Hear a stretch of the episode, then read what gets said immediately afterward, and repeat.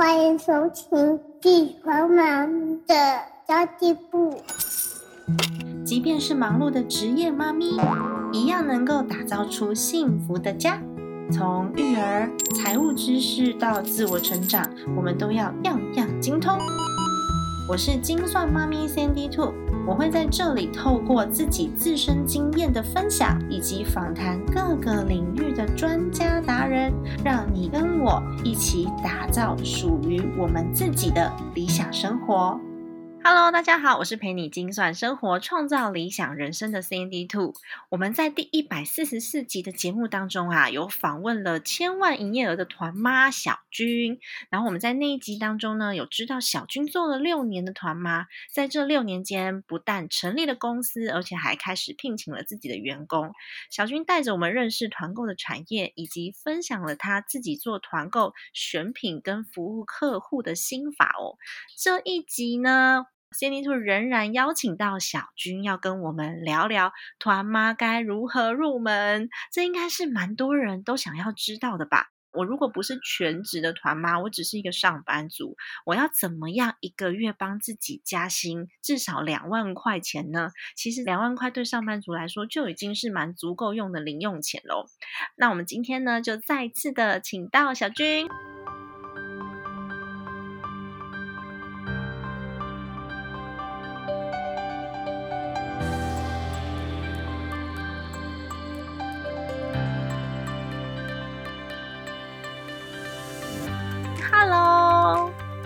大家好，你好，你好。我们今天是远距采访啦，因为疫情的关系，所以呢，小军在小军的家里，然后我在我自己的家里面。那我们今天这一集呢？音质会稍微有一些些差异，所以请大家多多体谅。那我还是想要请问一下小军哦，我如果是一个上班族啊，我白天就已经有工作了，我适合当团妈吗？因为团妈好像要常常去跟客户互动啊，他们有什么 Facebook 社团啊、Line 社团啊，会花很多时间在上面。如果上班族的话呢，你觉得适合吗？要看说他的工作性质啦，就如果说他基本上就是一个内勤人员，然后也许他只是就每天都坐在电脑前面，那我通常会建议说，就是一样是先从成立一个小群组开始，那这个小群组里面也许就是只是自己的朋友啊，办公室的同事啊。或者是甚至是说，就是亲戚呀、邻居之类的，然后从你自己想要买的东西先开始，就自己想要买的东西。对，就好比说，有些妈妈可能会觉得说，那我想要帮小孩买童装，那我就是从童装开始。但童装会有一个比较大的问题，是因为童装的进货模式跟其他的东西不一样。没错。妈妈绝对不要认为说啊，我只是要帮小孩买衣服，所以我为了省钱，然后我就是去进童装，因为童装的批发规尺寸的问题，对不对？他就是可能一手给你，然后有二岁，有两岁到六岁，那两岁到六岁，你可能你小孩挑走了两岁，那四五六岁你就得找合适的人，他会比较麻烦一点。有尺寸还有颜色的问题，都蛮麻烦的。是说从就是呃吃的。或甚至是一些家庭用品，也许哦，比如说卫生纸，或甚至是柴米油盐这些，它比较不会有固定目标族群的问题的，会比较简单。哦，了解。那这样子的话，我要怎么去找到这些货源呢？我如果已经呃已经想说哦，我要来开团了，那我如何去找到货源呢？我当年最一开始是因为我朋友已经先做了，然后她她老公因为是渔业署的的人，然后所以他就会有认识很多很多就是台湾的一些渔民，然后所以他就会有现成的一些货源，然后我就变成我依附在他底下，他卖什么我就跟着卖什么。哦。所以就是团购进货的感觉。你刚开始你可能量没有那么多，一般厂商也不会出给你，他可能就觉得说，啊，你要出那什么一片两片的那个，就去外面买就好了。那你只能说你找到一个已经，它已经是有一个规模，那它的进货量可能可以达到厂商的商业规模的，那你就依附在他底下，然后哦，也许就是可能价格上来说，不见得比你去跟厂商拿便宜，可是因为厂商他要量嘛，所以你花下来可能不见得有赚。所以我通常是建议说，你一开始不要去计较说哦，贵十块，贵二十块，先找到一个愿意供给你货的人，其实这是比较重要的。他稳定的供你货，那你可以，你可以去培养你的客人，等到你量真的有大到你足以去跟厂商谈判，或是足以去跟厂商进货了，那你再思考说，你是不是要把它变成是说，哦，我一次就是某个品相来个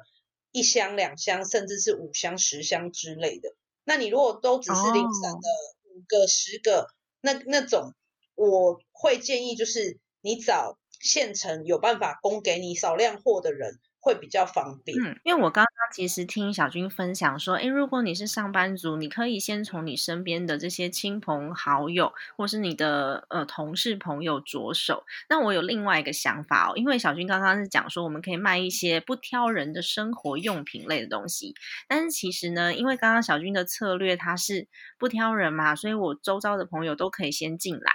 那如果你是那种呃已经有自己特定族群的，比如说你是在一个妈妈社团里面有一有一定号召力的人，或者是你对某一个东西特别的感兴趣，像如果你对拼图特别的感兴趣，或是你的美术方面特别感兴趣，或是你的英文特别好，你就可以去找相关的东西，然后把同样兴趣的人聚在一起，这也是个方式。就有那种卖英文绘本的，他就只卖英文绘本，但是也卖得非常非常好。就卖的下下叫这样子，所以如果你想要从周遭的人开始的话，因为他们的属性不同，所以选生活用品我觉得是 OK 的。但是你如果已经抓住了一个脉络，他们是属性相同的，我觉得其实也没有关系。我们就是朝自己的兴趣去发展，然后尽量刚刚小军给我们建议，不要选一开始就选那种有尺寸啊、有颜色啊、需要囤货囤很多的，像我刚刚讲的书本嘛，或是用品类的东西。其实他就比较没有这样子的麻烦，我这样理解应该是对的吧？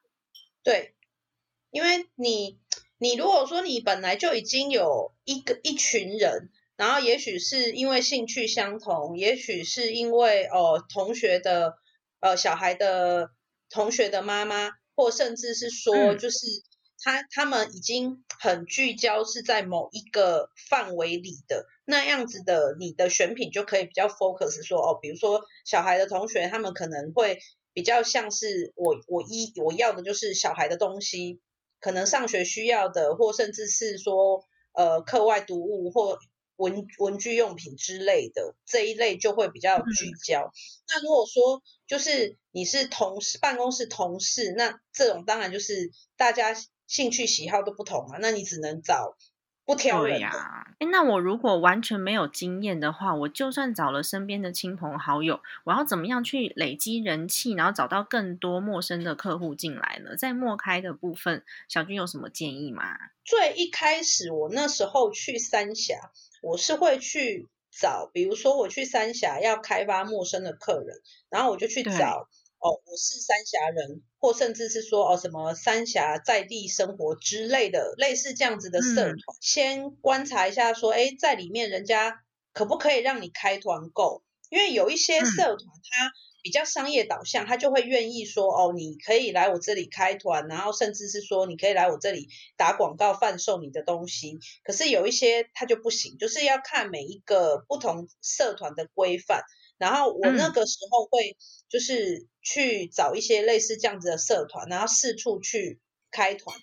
然后四处 去等于说四处去面交，然后就跟就是顺便他来他来跟你取货，那你就跟他会有接触，那你就给他一张你的小名片啊，或甚至是告诉他说，哎，那我有我有自己的社团，那你要不要加到我的社团？用这样的方式，你就可以接触到一些原本可能跟你不认识的客人。那或者甚至是说，你可以你可以用宅配的方式，因为有些团妈的做法是，他会一样是四处去开团，但是他不是用面交的方式，他就是等于是说用填写资料，然后全部一律用店到店，或甚至是说用黑猫宅配的这种方式去寄货。嗯，总之你跟这个客人他就是会有连接了，那你就有机会跟他说，你可以加到我的群组，或者是加到我的社团里面。对，其实我觉得现在疫情当下，所以小军的这个方法到处去面交是现在比较不适合的。但是如果我们只是在网络上面做的话呢，你觉得如何要做到有差异化，或是有温度，让大家可以信任我们？因为现在其实真的做团购的人好多好多。那如果我只是单纯上去放一个商品，我似乎是看不出任何差异的。他也没有必要说一定要跟我做购买。在这个部分呢，你现在有琢磨出疫情当下，我们如果说小团妈要开始做团购的话，你觉得他们的社群该如何经营啊？现在做，其实我觉得现在你如果是以以食物为主来看这件事情的话，当然他们会比较喜欢，就是哦，你实际有分享哦，有体验过，比如说你买了买了菜。那当然，你不会直接说哦，我来卖这一把菜，你可能就是会想说啊，那我可以怎么去烹调它，然后或者甚至是说我可以怎么摆盘。我觉得用分享体验的这种方式，就是你买了，然后你实际去煮了，然后你嗯拍了一个成品，然后用分享的方式告诉大家说，哎，其实它可以这么做，然后或甚至是说它可以变换出哦，也许可以用。煎的，然后或是用气炸锅，然后或者甚至是说弄好了，然后可以冰在冰箱，然后隔天小孩也许只要放微波炉就可以吃的。因为我想现在很多小孩在家没有办法去上学，然后家长可能也无法天天请防疫假，所以他们应该会比较需要一些，就是你可以给他们一点灵感，然后也许可以告诉，甚至可以告诉他说可以怎么煮。那他会更喜欢，或者是更愿意去向你购买，而不是只是说哦，我哦，比如说我买了米台木，那就是告诉大家说，哎，你要不要来买我的米台木？你总要让他知道说，对呀，可以拿去炒，然后可以拿去做做冰品，然后甚至是可以拿去做一些什么其他的东西，这样才会有差异化。对啊，所以你是比较着重在客户的服务跟资讯的提供上面。其实我自己也有习惯团购的一个社团，然后他是卖小朋友的东西的。那我觉得他比较没有做到客户服务，但是呢，他是自己经营出自己的特色。比如说那个团妈的选品跟他的性格，他有时候讲话就很好笑，他的 po 文就会觉得哦，好好好，我知道，就是那种。会有会心一笑的感觉，所以他也是经营出自己的特色，但是在客户服务上面是没有像小军这么样的直接。不过呢，他所有的商品也都会自己使用，或者是自己的孩子使用之后放上来。我觉得这点蛮重要的，因为我们连看都没有看过的东西，如果是要去做团购的话，似乎是有一些些勉强，就是我自己没有审核过。然后为什么我会一直持续跟那个团妈来买小朋友的东西，是因为我跟他买过一次。他东西来的时候呢，虽然说他跟我是没有任何就是服务上的接触，但是他自己做了他自己品牌的包装，然后有小卡片，有小卡片，然后有一些比较温馨的小东西在里面，我就觉得哦，这个是有在用心经营的。然后我买了一次之后，发现哎，它的选品啊品质还不错，所以我愿意去信任它的选品。这是我自己后来重复购买的原因，而且我也只跟一个团妈买东西而已。我说用品类的，我我也只跟其中一个团妈买东西，其他人其他人我就不看了，因为它已经有粘着度在了。所以我觉得大家可以去朝向这个方向去想，就是我们到底要怎么样做到有温度、有记忆点，甚至是有特色。我觉得是还蛮重要的，尤其在这个社群媒体的时代哦，就很蛮。就小军这一点就做得很好。小军的特色就是在他的客户服务跟选品上面特别特别的用心，所以累积了非常多的人气。没有，我我其实很常跟小团妈说，团购做到最后，客人买的是他对你团妈的信任，反而商品没有没有那么的绝对。就是同样一个商品，他为什么一定要跟你买？因为他。他信任你嘛？鸡蛋可能都一样是鸡蛋，可是你必须要让你的客人觉得说你是很用心的在帮他们做把关，然后或者是甚至是说你有认真的去挑选过，而不是随便外面看到了菜市场的鸡蛋，然后你就拿来卖给他们。哦，对这一呀，点这是很重要的事情。哎，那我问你一个比较税务上面的问题哦，因为像小团妈通常都不太会开发票，你觉得这件事情重要吗？我记得，如果以电商来说，六万块以下，你只需要去做税籍登记，然后他就不需要，就是不需要开发票，的税额然后好像也嗯不需要缴税。但是你如果嗯超过六万到二十万以内，最好还是去登记一个就是银登，用核嗯，定课税的方式，就是他会每三个月寄一张单子给你，然后跟你讲固定税额啦。嗯对，就是需要缴多少税。那、当然，如果你已经就是二十万以上了，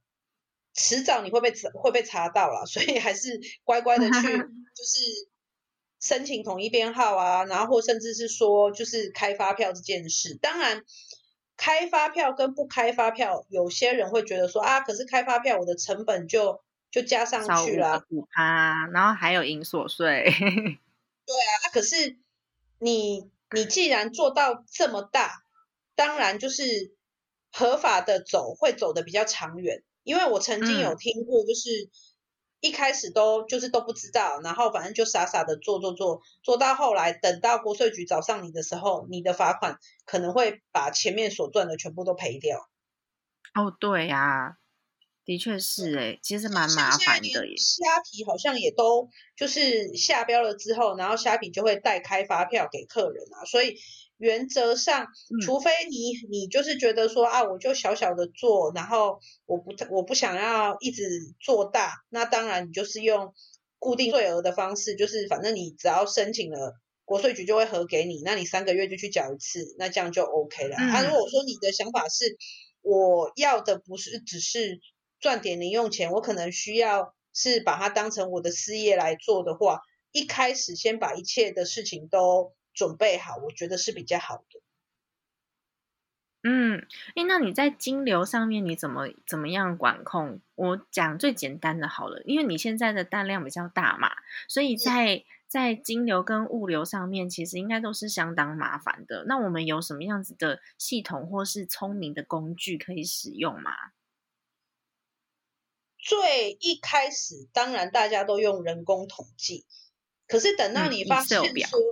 就是对，就是发现说，哎，你好像怎么统计都会有错，就是这里漏那里少，或是有有人下了你没登记到之类的时候，你就你就开始可能得找一些，就是网络上有很多就是所谓的订单系统。就类似说掰加一啊，然后乐乐喵啊，就是他们只要导入之后，它会自动在你的，比如说你的 FB 社团或是你的 Line 的群组里面，它会自动在上面让客人喊加一、加二、加三，然后就帮你导到系统里，你从后台就可以看出说，哎，比如说 A 品项我一百个。然后 B 品项它可能嗯有分口味，然后每个口味各几个，那个其实都是你设定好之后，客人只要依照你的设定格式去留言，它就可以自动汇入了。这个其实嗯，每个月花一点点小钱，可以省掉很多的事情。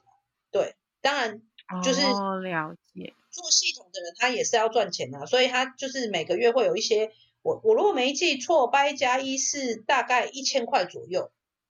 但是你可以就是不用在那里一个一个的统计。你如果三个东西，你可能还有办法人工；一百个东西的时候，你怎么有办法一人工在那里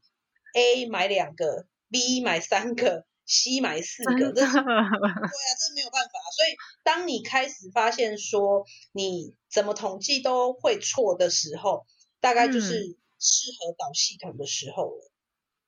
哦，了解。因为我刚刚的取向就是，我这一集的取向就是上班族嘛，上班族想要赚一点点小钱啊。那呃，我问一个比较敏感的问题好了，如果说我每个月想要赚两万块的话，我大概要卖多少东西才有办法，多少营业额我才有办法赚到这两万块？十万，团10购一万般左右的毛利大概就是十到二十趴。那你如果嗯预设你想要赚的是两万块，你的营业额至少要十万块左右，你才有可能赚到。因为我听过很多团妈都说，哦，现在钱很难赚呐，然后一个小东西就是就只能赚十块。十块十块这样子赚，其实要赚到两两万块钱很难。应该这么说啦，因为网络其实是一个很公开的平台，可能大家搜搜寻一下就可以知道说，哦，你这个东西谁卖一百，然后谁卖八十，然后谁卖一百二，大概搜寻一下其实是可以看得出来的。那当然，如果说你的客人对你没有信任度，没有粘着度，你一开始就会觉得说啊，这个人卖一百，那我为了要抢这个客人，我就卖九十。然后那个人可能又进来，又觉得说啊，你卖九十，那我卖八十好了。可能就是因为这样子互相之间的销价竞争，所以让原本应该正常要有的利润都被吃掉了。对啊，就会觉得哎，好像做的很辛苦，然后网络上面都通通都在销价竞争，我也搞不清楚哪一样东西比较好。所以其实回过头来，就跟我的购物习惯，然后还有小军的服务习惯一样，我们都是在做客户的信任度，这一点还蛮重要的耶。但是除了金流以外，我觉得另外一个非常非常吃利润的就是物流。那很多的朋友可能他没有办法出来。实际的交货嘛，在物流的管控上面，小军有特别的小 paper 吗？最最省钱的物流其实是 Seven 跟全家的店到店，他们现在其实已经有常温跟冷冻店到店的服务。那像常温的话，透过他们的那个，比如说像 Seven 的卖货店，常温只需要三十五块。然后冷冻，哦，最近才刚开始冷冻店到店，就是它等于是说我从 A 店寄，然后你在 B 店取，它目前的规范是运费只要九十九，然后可是你要用它的专用纸箱，所以加起来是一百一十四块，会比你用黑猫便宜，差蛮多的耶。它的纸箱很大嘛？最大容量是十公斤。一般你如果是零售客，十公斤其实够用了啦，很多了，对对，除非是批发客，他可能觉得一次的量可能要到二三十公斤那种比较大量，他才会觉得不够。那不然你如果说就是一般妈妈们买，她也不太会说一次买个什么二三十公斤，她可能就是大概五公斤、十公斤以内，其实就够用了。所以如果你的量没有到那么大的情况下，可以先用，就是便利商店的店到店去做，那个运费就可以省下比较多。啊，只是说你就是变成你必须要把货包好，然后你可能必须要把货扛到便利商店去，然后寄出这样子。哇，的确是有相当多的细节要注意，我光听就觉得头很晕。就真的是一间公司在做的所有很琐碎的事情，我们都要做。所以，如果我是上班族的话，我适不适合当当团妈？我觉得除了技术面、资讯面跟进货啊这些比较技术性的东西以外，个性也很重要，对吧？因为刚刚讲说，从社群开始，从社群开始的话，你就必须要是很热情服务的人啊。不知道小军怎么看这一点？我什么样子个性的人，我比较适合当团吗？什么样个性的人呢？就是比较会比较入手困难一点。我觉得简单的说，就是如果你的个性上是属于那种比较鸡婆的，然后你可能会觉得说啊，那个邻居说他缺了酱油，那我就顺手。要出门的时候帮他带回来，类似这样子个性的人，你可能会比较有办法继续下去。因为其实团妈的角色有点像是厂商跟消费者之间的一个沟通桥梁。客人会一直问你很多很多很琐碎的问题，包括说我曾经也会有客人问我说：“哎，那这牛排回去要怎么煎啊？”虽然我心里的 OS 是：“哎，你买了牛排，为什么你不知道怎么煎？那你不知道怎么煎？”可 是 你你想要做他的生意，你就必须要想办法解决他的问题嘛。然后那个时候，我我就会就是逼迫我家的阿玉师傅说：“哎，你帮我拍一个影片，然后我要丢上去，让客人知道说，哎，牛排怎么煎比较好。”那当然就是可能大家会有一定厨艺在的状况下，就可以自己在家，就是先做好一些哦，比如说研研究好牛排可能怎么煎会比较好，或甚至说啊没有办法用煎的，那我用烤的。就是你把一些客人有可能的问题先想清楚了，那你自然就有办法回答他的问题。那你的个性如果是那种我没有办法，我觉得客人为什么要问我这个问题很讨厌，那可能就会比较不适合，也许会比较可以做虾皮，因为虾皮他可能就是留言，他不会打电话来问你，他也不会一天到晚一直私讯你，那你就是上架一个公开的平台。那你只需要说，哎，有单我就去出货，然后他有一些问题，我就稍微回答一下，不需要很频繁的接触。如果个性是这样的，那就只能透过平台，哦，就不适合导社团。所以，如果你的个性是比较没有办法与人互动的话，建议我们就直接用虾皮或者是像 PC Home 这种就是既有的平台，然后社团的部分是比较。嗯，喜欢喜欢跟人互动、乐意分享的人，觉得比较适合。那么团妈工作啊，还是会有一些些小小的风险呐。例如说，我不知道怎么跟厂商谈，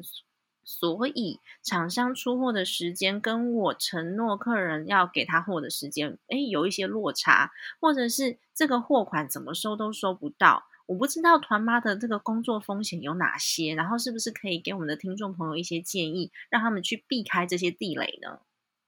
厂商出货的时间，一般来说，除非是就是过手的，因为我知道这几年有一些有一些所谓的厂商，他其实是他就是哦，比如说他可能是某个某个集团底下的一个会员，然后他。他也许只是哦，你你下了单，然后我就过手，在我的网站上帮你下定，然后时间到就是厂商那边出货了，然后你收到了。可是实际上他们很难控制说厂商什么时候会出货。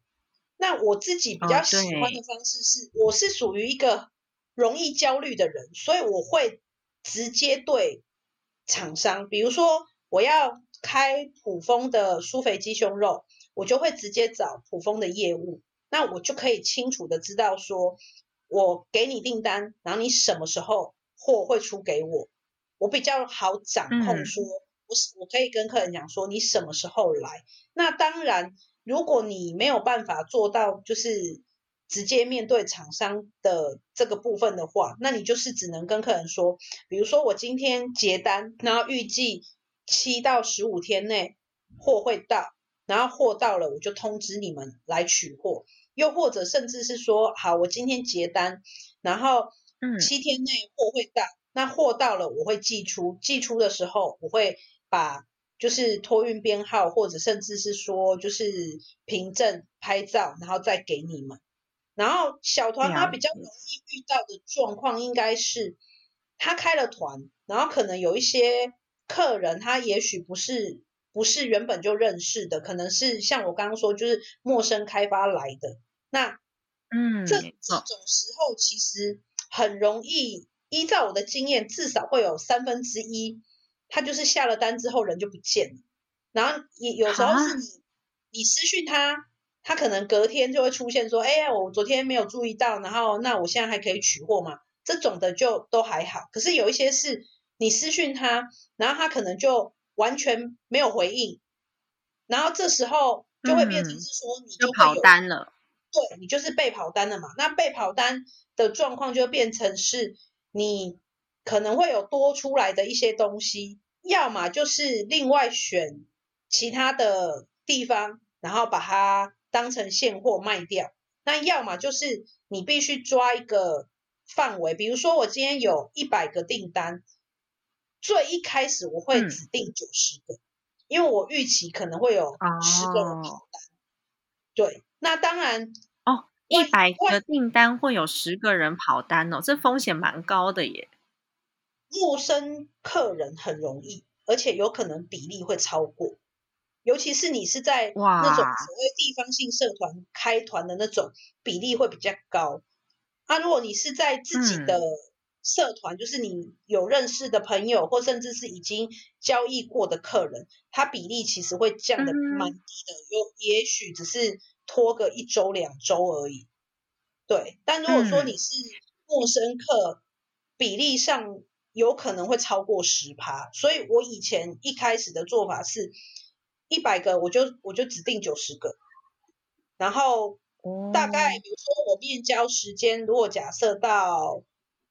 八点，那我可能七点半开始，或甚至是七点，我就会开始一个一个联络，然后问他们说。你要来吗？我只面交到几点哦？如果你没有要来，那我可能就是要先让给别人了。然后大概到快结束前半个小时，我就会开始说：那我现在手上剩多少数量？有没有人要？现场要的，赶快来，我就可以马上给你。用类似这样的方式去减少被跑单，然后你必须要自己处理的数量，吸收的这些损耗。当然，如果说就是你。你的客人已经量够多了，你的社团里面可能已经有几千个或甚至是几百个客人。那有些哦，比如说好有十趴的人没有来，那你顶多只需要公告说哦，我现在有十个东西，那有没有人要？明天可以拿，或甚至是说晚一点可以过来拿，这种就比较不用担心啊。像我现在就是，即使你没来，我顶多就是。转出去而已哦，了解。所以其实这还蛮靠经验值来来支撑的耶。那团妈还会有其他的风险是需要注意的吗？比较会直接遇到的风险其实是跑单。那再来就是刚刚说的国税局那个嘛，就是税税金对对对对对。嗯，再来就是图片，因为很多团妈会有一个想法是啊，反正大家都一样。然后我就是这里抓一张图片，那里抓一张图片，哦，授权的问题。我们上一集的时候有很严重的讨论过这件事情，关于图片授权，然后被罚款。因为现在会有一些就是所谓的智慧财产权蟑螂，他可能就是只是故意做一个很漂亮的图片，然后让你去下载，然后等你下载了之后，哪一天被他搜寻到了，然后他就会跟你说，我要你就是赔偿。比如一张可能三万五万，那很多团吗？他开团有可能一个团他就用了五张十张的照片，然后他就会跟你说，那就反正一张好了，你这么多，那我算你两万块好了，也许就要十几二十，还可以打折。对对对，因为他们太夸张了，把这个当成是生意在做，他他没有。他就是他不是好好的在卖他的东西，他只是哦进了一点货，然后拍找美工，然后拍的漂漂亮亮的，然后吸引你去用他的图，然后用了之后，他就会在上就也比如说虾皮上面搜寻到说啊你用了我的图，然后所以你就要就是赔偿我，那不然我就告你。那很多人就是觉得说啊我没有时间跑法院啊，我就赔一赔算了。目前我知道的应该。有接获类似案例的，全台湾应该有上千件，好多哦，上千件呢。那他就把它当生意在做啊，所以你只要上虾皮上面搜寻一下，发现说，哎，你用了我的图，那他就直接私讯你说啊，你因为你用了我的图，导致我们公司就是损失惨重什么什么的，什么什么损失对。对，然后就就跟你说，那请你跟我联络。你如果不跟我联络，然后我们就是统一，就是直接发存证信函出去就对了。对对对对对，然后他们还会聘请就是专门的律师啊，或甚至是专门的负责人员来负责这件事情。所以图片嗯很重要。如果你真的没有办法，就是拍出漂亮的图片，那我觉得真实的。用手机，因为现在手机其实修图啊，或甚至是拍照，也不至于到难看到哪里去啊。就是稍微自己拍一下，然后嗯，让客人可以清楚的知道说，哦，我这个是什么东西哦，你比如说多大啊，或什么的就好，不要去嗯嗯四处下载别人漂亮的图片，这是很危险的一件事。哦，对，我们在上一集的时候也针对图片讲了蛮久的。这一集小军再跟我们强调一次，图片到底有多重要。那我知道小军这边有一些未来的规划，是想要辅导小团妈，可能是七月份开始的时候会有这个项目嘛？你也是为了这个项目去聘请了一个专门的员工进来。我觉得辅导小团妈，它其实也是一个蛮重要的事情。小团妈会有哪一些项目是需要被辅导的？就是你们会。提供哪一些的资源呢？我们目前的规划会是，就是所有的商品只要是从我这边出的，我们会拍自己的图片，然后这图片就是你只要是你跟我进货的，我就会把图片给你。那再就是说，当然如果你已经有自己的群了，我会把文案写好，然后可能建议。团购价我也会定一个范围，让你知道说哦，这个东西它可以就是落在多少跟多少之间，然后你可以比较简单的就是哦，你可能文案用我的，然后稍微修改一下成你自己的语言剖文。那再就是说，可能之后我们也会就是做一些呃，做一个粉丝团是分享。商品的一些使用的结果，有点比像开箱文之类的食物的方面，我们可能就是会让阿玉师傅就是拍一些料理的影片，就是做一些行销辅助的工具，让大家可以比较方便的去开团，然后比较可以快速的抓到你想要的客人这样子。哦，所以我们要到七月份。才有办法去享受到你你提供的这些小团妈辅导的服务喽。当然，如果你是完全没有经验的，你可能就是得稍微等我一下。那如果说你已经是有经验的，其实你也可以直接跟我联络，说你想要什么样的东西，或甚至是说直接到我的社团，就是在 FB 上面搜寻“英小铺团购乐”，那我有开团的东西。原则上，我都有能力供货给你们。嗯，了解。所以有兴趣当团妈的朋友，就是你如果要一开始找货源的部分是有困难的，或者是你无法自己去审核这个货的品质好不好，那小军这边就会提供这样子的服务，而且你拍的图片他们都可以用。我觉得这还蛮重要的耶。然后并且呢，可以享受到小军一起就是联合进货的这个进货价。所以我觉得，如果你一开始真的没有一没有没有门路的话，或许它不失为一个就是开始起步的好方法。那现在其实团妈蛮多人做的，因为疫情当下，很多很多人都想要开团。就是虽然说赚不多，因为一开始就是人气不够旺嘛。虽然说可能没办法赚很多钱，但是至少是有收入的。那你觉得现在这个时机是值得进入的吗？如果你目前进来的方向是针对就是在家需要的一些东西，比如说食物或是小孩的玩具，然后甚至是教具类的，我觉得会比你一般时候入门会简单一点，因为现在是需求大于供应，可能已经有一点经验，甚至是已经有一点。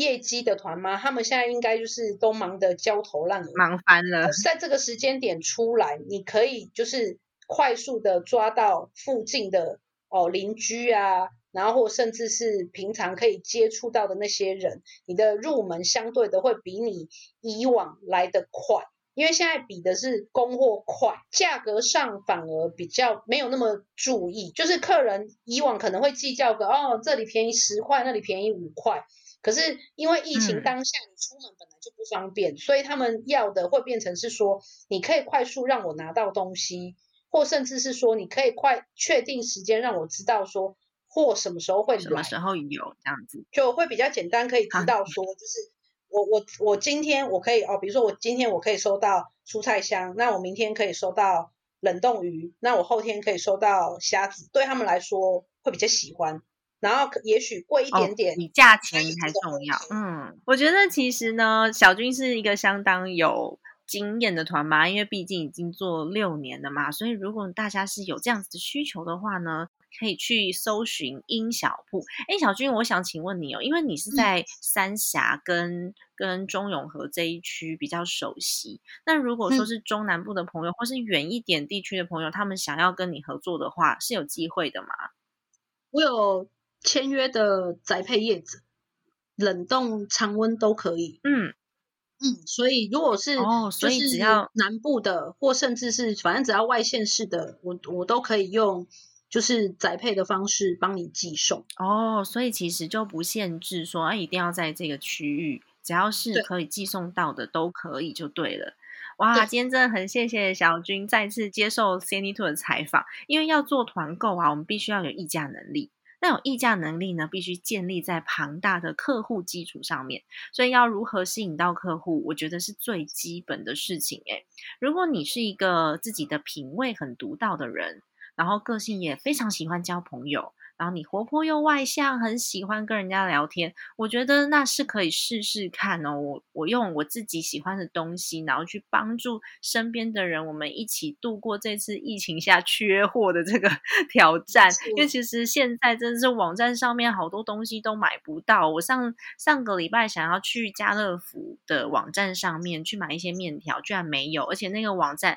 一直 pending，一直 pending，进都进不去。然后我也会想说，哎，那我就直接跟小军。这边买一买就好了，我就不用去家乐福的网站了。我还可以知道说，哎，我什么时候会收到？因为现在家乐福它要供货哦，我不知道大家有没有上去购物过。因为我之前是很常使用，他现在要供货，他会跟你讲说，你要下个礼拜的礼拜几，或是下下礼拜的礼拜几出货。他已经没有办法说直接给你选隔天了，都是一个礼拜、两个礼拜之后。所以，如果我们刚起步当小团妈的时候，哎，我们还会有一些其他的问题。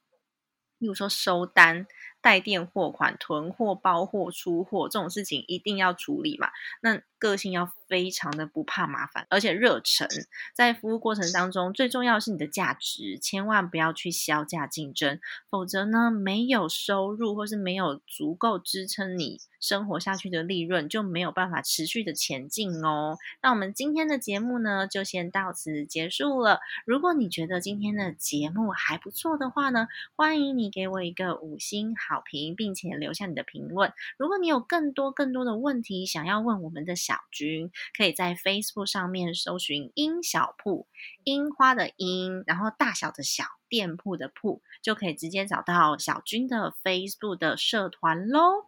家庭理财就是为了让生活无虞。分享这期节目，让更多的朋友透过家庭理财打造属于自己幸福的家。我们下一集再见喽，拜拜，